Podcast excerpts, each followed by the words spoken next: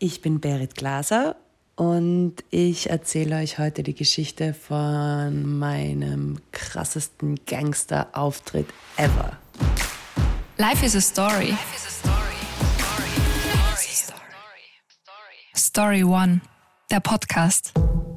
Bam! Sie ist Schauspielerin, Model und Synchronsprecherin. Aber vor allem ist Berit mal eine Wahnsinnsfrau. Auf Story One schreibt sie über den Franz-Effekt, Sitzpinkler, Plazenta-Smoothies und Penisneid. Und das Ganze in einem schräg guten Stil, der an Christine Nöstlinger erinnert. Aber diese Geschichte hier hat das Leben eher nicht für Kinder geschrieben. Nennen wir sie also Berits Gangstergeschichte.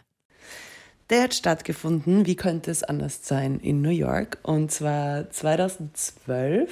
Da war ich 25, habe schon in Wien gelebt, Schauspiel studiert gehabt und ganz gut gespielt und habe dann mal beim Steuerausgleich genügend Geld zurückbekommen, dass ich mir gedacht habe, entweder ich verprasse es oder ich mache was Sinnvolles. Damit, habe mich dann für Letzteres entschieden und mich beworben für eine Masterklasse in, in einem Schauspielinstitut für Method Acting.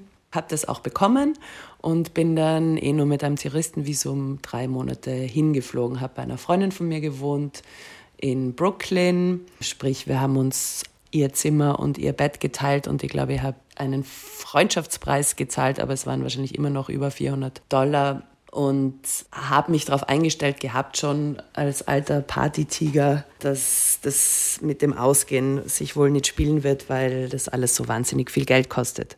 Zu meinem Glück ist in New York mit gutem Aussehen und Größe, die Größe ist wohl dort ganz, da fahren sie voll drauf ab, kommt man ganz gut durch. So. Jetzt war das mit dem Ausgehen überhaupt kein Thema und es hat mir kaum mehr Geld gekostet und ich habe das ausgenutzt bis zum Umfallen. Und war viel alleine unterwegs, jetzt weniger aus Mangel an Bekanntschaften oder Freunden, sondern eher, weil jeder, der dort leben oder überleben will, normalerweise hasselt irgendwie drei Jobs und die Nächte um die Ohren schlagen, ununterbrochen ist nicht. Dann war ich halt allein unterwegs, was eh nicht so schlecht ist, weil allein mir zumindest passieren immer die verrücktesten Sachen und diese Geschichte wäre mir mit anderen Leuten im Schlepptau ziemlich sicher nicht passiert oder zumindest nicht so. Berit erzählt so, dass man sich eigentlich nur zurücklehnen und zuhören muss. Wir befinden uns in Manhattan. Es ist ungefähr halb vier Uhr in der Früh und zwar an einem Montag, Dienstag oder Mittwoch, also völlige Nicht-Ausgehtage bei uns, aber in New York, und das ist ein Grund, warum ich diese Stadt so liebe, ist es völlig egal, welcher Tag in der Woche, es geht immer. Ich bin allein unterwegs, ich bin in irgendeinem Club, daran habe ich überhaupt keine Erinnerung mehr. Wir steigen erst dort ein, wo ich aus dem Club rausstolper, wahrscheinlich ganz gut angetrunken und mich gerade versucht zu orientieren, wo ich bin und wo ich hin will und äh, Taxi oder U-Bahn. Und da fahren so drei Autos vorbei, die schick waren oder groß, auf jeden Fall irgendwie auffällig. Nicht, dass ich mich für Autos interessiere, aber sie waren schon auffällig. Und zusätzlich dazu haben da Leute rausgewunken, mich angesprochen, ich sollte doch einsteigen und Afterparty und so. Jetzt möchte ich gar nicht so genau darauf eingehen, dass es ziemlich deppert ist, egal wo auf der Welt, zu irgendwelchen Leuten in ein Auto einzusteigen, alleine. Aber ganz viele Sachen, die ich in meinem Leben gemacht habe, sind wahrscheinlich objektiv betrachtet ziemlich deppert und dann doch immer gut ausgegangen. Ich schiebe das auf eine Mischung wahrscheinlich aus äh, Schutzengel und Bauchgefühl. Also auch in diesem Fall habe ich mir gedacht, naja, ja, kann man schon machen, wirken ganz sympathisch. Keine Ahnung. In Wahrheit ist es gelogen. Ich weiß überhaupt nicht, was ich mir dabei gedacht habe, aber ich habe mir gedacht, das klingt wie eine gute Idee. Egal, ich bin auf jeden Fall dort eingestiegen. Es war sowieso keine lange Fahrt. Wir waren irgendwo in Manhattan, sind nur zwei, drei Querstraßen weiter und kommen dann zu einem Lokal, das auch zugesperrt ist natürlich mit Rollern und so weiter. Aber einer von den Jungs hat den Schlüssel, arbeitet dort, kennt wen, sperrt auf. Wir gehen da rein, ich setze mir in die Bar, machen Sound an, es gibt Drinks, lustige, ausgelassene Stimmung und so. Und dann habe ich mir mal ein bisschen umgesehen. Eigentlich, weil ich so ein latent komisches Gefühl gehabt habe. Nämlich ein Gefühl, das man hat, wenn man irgendwo ist, wo eigentlich relativ viele Leute sind. Ich glaube, wir waren so irgendwas zwischen 15 und 20. Und dann merkt, dass das alles Männer sind. Was mir grundsätzlich egal ist, ich habe da jetzt keine speziellen Gefühle dazu, außer dass wenn man anfängt darüber nachzudenken und wenn man dann natürlich mit niemandem von denen befreundet ist, die aber untereinander befreundet sind und dann so die Vorstellung, was wenn das jetzt irgendwie kippen würde. Auch registriert habe ich, dass ein Großteil von den Kerlen tätowiert war und zwar jetzt nicht so diese Hipster Tätowiertheit, wie wir sie jetzt überall herumlaufen haben, sondern schon so richtig Gesichtstattoos, tätowierte Tränen, sowas alles. Und ich habe mich mit denen auf Spanisch unterhalten, konnte also so quasi auch halbwegs zuordnen, wo die ungefähr her waren, Mittel-Südamerika und auch was diese Tränen zum Beispiel, also die haben ja dann, außer dass es sehr tragisch aussieht, ja auch noch andere Funktionen. Also die besseren sind noch die Jahre im Gefängnis und die schlechteren sind dann die Leute, die man auf dem Gewissen hat und so. Und haben wir gedacht, eigentlich wäre das jetzt ein ganz guter Zeitpunkt zu gehen, weil es ist nichts passiert und alle sind freundlich und die Stimmung ist entspannt und genau das hat mich natürlich dazu bewogen, äh, nicht zu gehen, weil äh, die Stimmung ist entspannt und ich habe es lustig und sind ja alle freundlich und es ist ja nichts passiert. Ne? Gleichzeitig habe ich mir schon gedacht, dass ich jetzt sicherheitshalber vielleicht aufmerksam bin, soweit es mein Rausch zulässt. Und dann ergibt sich die ideale Gelegenheit, wie mir vorkommt, nämlich fragt mich dieser Obertätowierte, mit dem ich mich da die ganze Zeit hauptsächlich unterhalte und der schon so ein bisschen so eine chefmäßige Ausstrahlung hat er von seinen anderen Kollegen. Also vom Status her kam er mir am wichtigsten vor. Und er fragt mich, und es ist mir sehr aufgelegt vorkommen, warum mein Spanisch so gut ist. Das war tatsächlich sehr gut und ist immer noch passabel, aber weil ich nach der Matura in Kolumbien war, freiwilliges soziales Jahr. Der fragt mir also, woher mein Spanisch ist. Und ich sage ihm, naja, ich habe in Kolumbien gelebt. Und jetzt interessant, wenn man Menschen erzählt, dass man in Kolumbien war, dann hat das immer noch so eine Aura von Gefahr oder ich weiß es nicht genau, was es ist. Auf jeden Fall waren diese Kerle garantiert aus Ländern, die viel stressiger sind, weiß ich nicht, keine Ahnung, El Salvador oder so. Aber haben trotzdem so aufgehorcht und, und ich habe das Gefühl gehabt, es ist schon so eine Welle von Respekt vor diesem Land irgendwie. Gut. Er also ehrlich interessiert jetzt, was, was ich in Kolumbien gemacht habe. Und ich schaue ihn an und sage, also mit so ernsten Blick, darüber rede ich nicht. Und er so, naja, jetzt komm, erzähl halt, was hast du gemacht? Und ich so, ich rede mit dir nicht darüber. Und er so, na jetzt erzähl halt. Und dann habe ich wirklich auf den Tisch gehauen und habe gesagt, Leute, fragt mir das nicht, ich gebe euch keine Antwort. Und dann habe ich mir gedacht, es reicht ja, wenn irgendwas in dem ein bisschen glaubt, dass ich vielleicht Leute kenne, mit denen er nichts zu tun haben will. Ne? Das reicht ja vielleicht schon, dass, dass ich da ganz sicher bin. Ich habe gefunden, mir ist mein Kuh sehr gut gelungen und sitze da und trinke weiter und hab's lustig.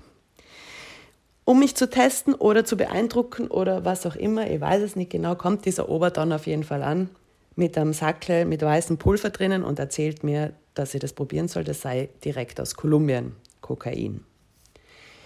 Jetzt habe ich es mit chemischen Drogen ohnehin nicht so. Hätte das jetzt also nicht unterscheiden können von, weiß ich nicht, Milchsäurepulver, MDMA oder sonst irgendwas. Gut. Natürlich sitze ich nicht da und sage, also nicht, nein, ich mache sowas nicht oder ui, das habe ich noch nie oder irgendwie so. Eh klar. Gleichzeitig habe ich gewusst, ich werde jetzt nicht anfangen, da Koks zu ziehen, wenn ich keine Ahnung habe, was das dann mit mir mit irgendwelchen wildfremden Kerle. Und anstatt, ich habe sehr viel im Nachhinein darüber nachgedacht, was man so hätte sagen können, zum Beispiel, nein, danke oder damit bin ich durch einfach Nein, danke wäre wahrscheinlich eh das Coolste gewesen. So, da habe ich nicht nötig, was weiß ich. Anstatt dass ich irgendwas Normales sage, schaue ich mir selber dabei zu und das werde ich wirklich nie vergessen, weil es, es war wie als wäre ich ferngesteuert gewesen. Ich schaue mir von außen dabei zu, wie meinen Finger abschlägt, den in diese Sackele reintauche, ihn wieder abschlägt, den Typen anschaue und zu ihm sage, Dile a tu abuela no me voy a tirar esa mierda por la nariz, no sé qué es, pero no es de Colombia was ungefähr so viel heißt wie, das kannst du deiner Oma erzählen, die Scheiße ziehe mir nicht durch die Nase. Ich weiß nicht, was das ist, aber es, aus Kolumbien kommt es nicht. Boah, der schaut mir an, dem fällt das Gesicht herunter. Ich schaue ihn an, innerlich tobt es in mir. Ich schreie mir selber zu, was los ist mit mir, warum ich nicht einfach die Pappen halten kann. Und starre ihn an und er starrt mir an, böse, fassungslos ich starre zurück, denke mir nur, was soll ich jetzt machen? Was soll ich jetzt machen? Ich kann nicht mehr zurück. Ich muss jetzt einfach das, ich muss jetzt diesen Staring Contest durchziehen und idealerweise gewinnen, sonst keine Ahnung, was der mit mir macht. Wir starren uns an, ich auf seine drei bis fünf Tränen, die er da hängen gehabt hat. Gefühlt eine Ewigkeit.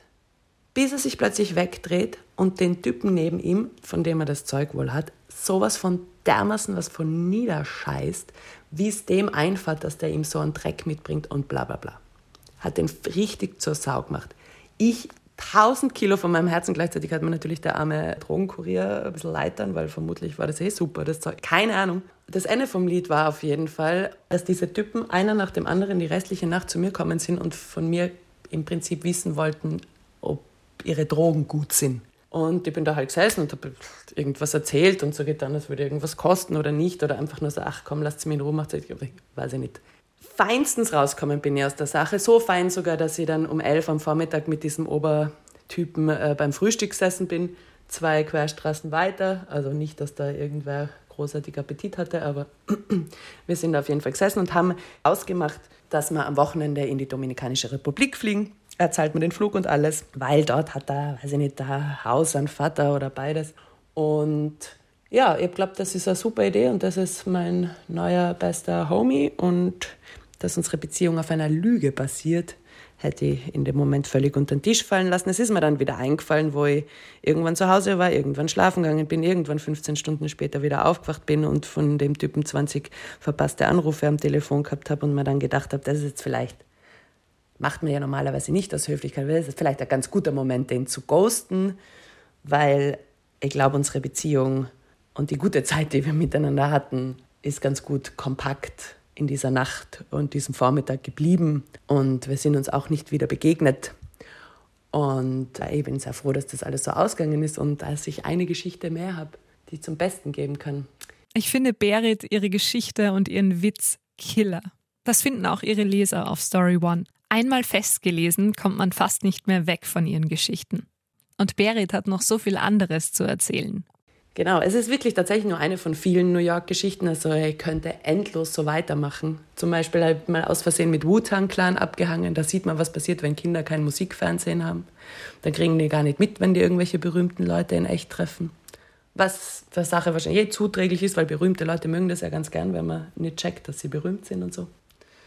Oder die Geschichte, wo ich gleich an meinem ersten Abend in einen Club gegangen bin mit einem Typen, den ich in der U-Bahn kennengelernt habe, um fünf in der Früh. Ach, alles gute Geschichten.